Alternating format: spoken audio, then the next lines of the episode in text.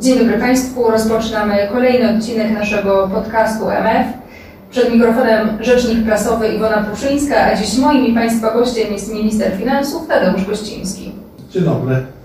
Panie ministrze, wpływ koronawirusa na polską i europejską gospodarkę jest y, niezaprzeczalny, ale mimo tego opublikowane ostatnio prognozy Komisji Europejskiej pokazują, że jednak Polska jest jednym z tych państw, które y, są najbardziej odporne y, na kryzys. Jaka jest tego przyczyna? Także zgadza się, że polska gospodarka jest dość odporna. Polska sobie radzi faktycznie najlepiej w Unii Europejskiej. Nasze prognozy na recesję w tym roku to są, że będzie recesja około 4,5%, a naj, jest najniższe w Unii Europejskiej, a średnie to jest 8,3%, więc mamy bardzo dobrą perspektywę, względnie oczywiście. Jest to tak, bo przez ostatnie kilka lat zarządzaliśmy bardzo dobrze naszymi finansami publicznymi, że przypominam, na koniec ostatniego roku mieliśmy dług publiczny na poziomie 43% PKB, co jest bardzo dobry wynik, bardzo poniżej średniej Unii Europejskiej. I również startowaliśmy w tym roku jako, mieliśmy budżet zrównoważony, więc mieliśmy bardzo dobry poziom, gdzie mogliśmy sobie pozwolić na szybką, kompleksową reakcję, aby ratować gospodarkę, jak nam pandemia wybuchła. No właśnie, a co konkretnie zrobiliśmy, żeby ratować polską gospodarkę? Zaczęliśmy szereg różnych podat rozwiązań podatkowych w celu wsparcia przedsiębiorców w tym bardzo trudnym okresie. Można te działania podzielić na, na takie cztery podkategorie. Po pierwsze, zwiększenie płynności na rynku. Znieśliśmy ten obowiązek, żeby ten 3% bufor kapitału dla banka, który był na, na ryzyko systemowe, co uwolniło ponad 40 miliardów tam złotych tam dodatkowo, że banki mogły więcej płynności włożyć na rynek. Również otoczyliśmy terminy zapłaty za PIT i CIT, to też oczywiście wspomagało przy płynności.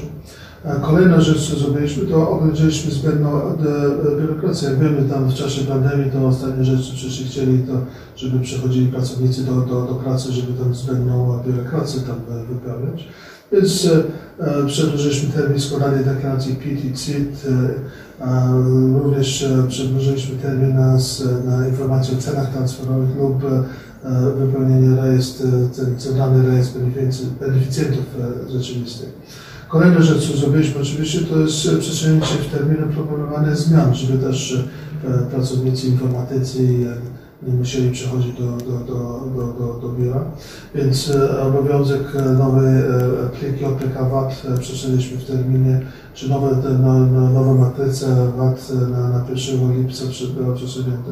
Jak również podatek od sprzedaży detalicznej, który miał być od 1 lipca, to teraz będzie 1 stycznia przyszłego roku.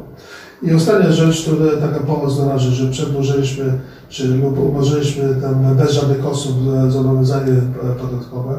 Tutaj otrzymaliśmy ponad 66 tysięcy wniosków o ulgę, co to pomoc była najwięcej popularna i już podjęliśmy decyzję na ponad 2 miliardy złotych, więc myślę, że nasze działanie to efekt słuchania się w głos podatnika.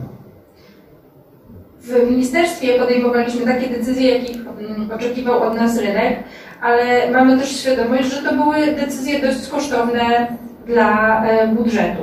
To była reakcja oczywiście potrzebna i odpowiedź na potrzeby przedsiębiorców, ale przekłada się na wzrost deficytu. Tak, jest, ale, ale zdrowie obywateli jest najważniejsze. Nie, nie, nie deficyt, tylko zdrowie. Myślę, że epidemia zaskoczyła cały świat i wszystko musieliśmy bardzo szybko zasilić dodatkowo w sektor zdrowia w Polsce, bo nie mieliśmy tam odpowiednie maski, ubrania, leki, miejsca w szpitalach, więc to bardzo szybko. To było najważniejsze, nie patrzeć jaki jest deficyt, tylko musieliśmy udostępnić pieniądze. Podjęliśmy decyzję, że oczywiście jest dużo lepiej podtrzymać miejsce pracy, żeby ludzie mieli pracę i żeby, żeby firmy istniały, żeby po pandemii bardzo szybko gospodarka mogła ruszyć, raczej niż stracić miejsce pracy i, i pozwolić na masowe upadłość firm. No, to jakbyśmy tak pozwolili, to byśmy pewnie latami później wychodzili z, z recesji. I pamiętajmy również, że deficyt to nie tylko koszt, to jest równe pochodnie ile wydajemy pieniędzy na, na inwestycje, a nowe inwestycje to pobudzają gospodarkę. E, Tym e, większy wzrost gospodarki będzie, tym e, większy wpływy z podatków. Nie trzeba wcale ciąć wydatki, czy nie trzeba podnosić poziom podatków, można właśnie pobudzać gospodarkę. Wpływy podatkowe i tak są na bardzo zadowalającym poziomie. Zgadza się. W ostatnich latach wyraźnie zaznaczył się ten trend rosnących wpływów podatkowych, co jest oczywiście efektem e, działań podejmowanych w Ministerstwie Finansów. Moje pytanie jest takie, na co możemy przeznaczać te dodatkowe pieniądze, które z tego tytułu otrzymujemy? Bardzo wyraźny wzrost, że ilość wydatków na oświatę w roku 2010 to było 37 miliardów a w ostatnim roku 51 miliardów. I bardzo podobny wzrost można zaobserwować w szkolnictwie wyższym czy w obronie narodowej. Oczywiście mnie najwięcej cieszy skok w obszarze polityki społecznej. W 2010 roku to 17 miliardów było wydawane na to, a teraz za ostatni rok to było ponad 60 miliardów. I za tymi pieniędzmi stoją rządowe programy społeczne, które pomagają polskim e, rodzinom. Programy, które cieszą się olbrzymią popularnością, e, ale jednocześnie są bardzo kosztowne e, dla budżetu, który w 2020 roku będzie pewnie trudniejszy niż tegoroczny, też zresztą wymagający nowelizacji w związku z epidemią. Jak wyglądają prace nad nowelizacją i nowym budżetem? Obecnie finalizujemy pracę nad założeniem, założeniami budżetu na, na przyszły rok i równolegle pracujemy nad nowelizacją budżetu na, na, na bieżący rok.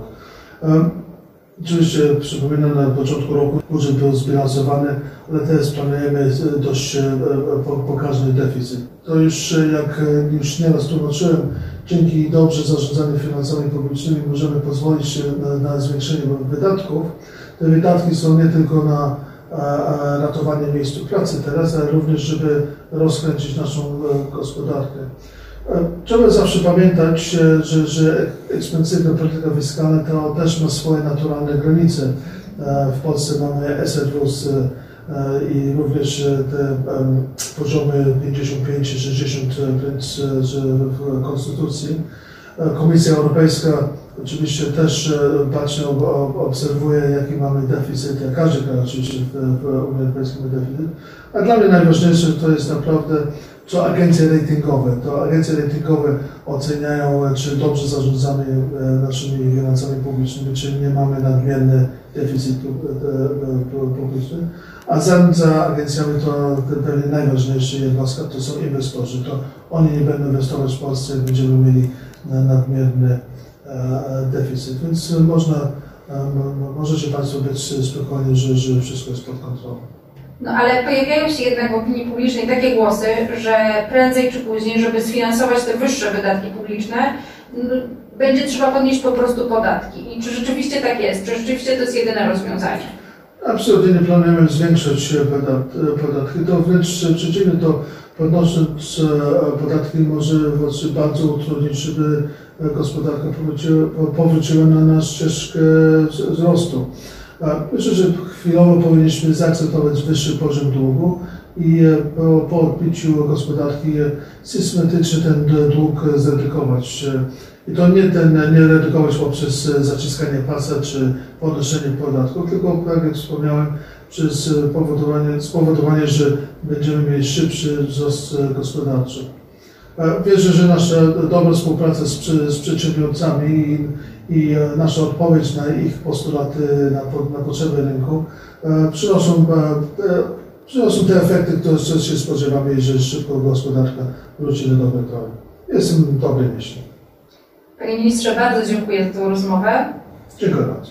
A Państwa zapraszam na kolejny odcinek naszego podcastu i zachęcam do śledzenia profili Ministerstwa Finansów w mediach społecznościowych. Dziękuję bardzo. Do usłyszenia.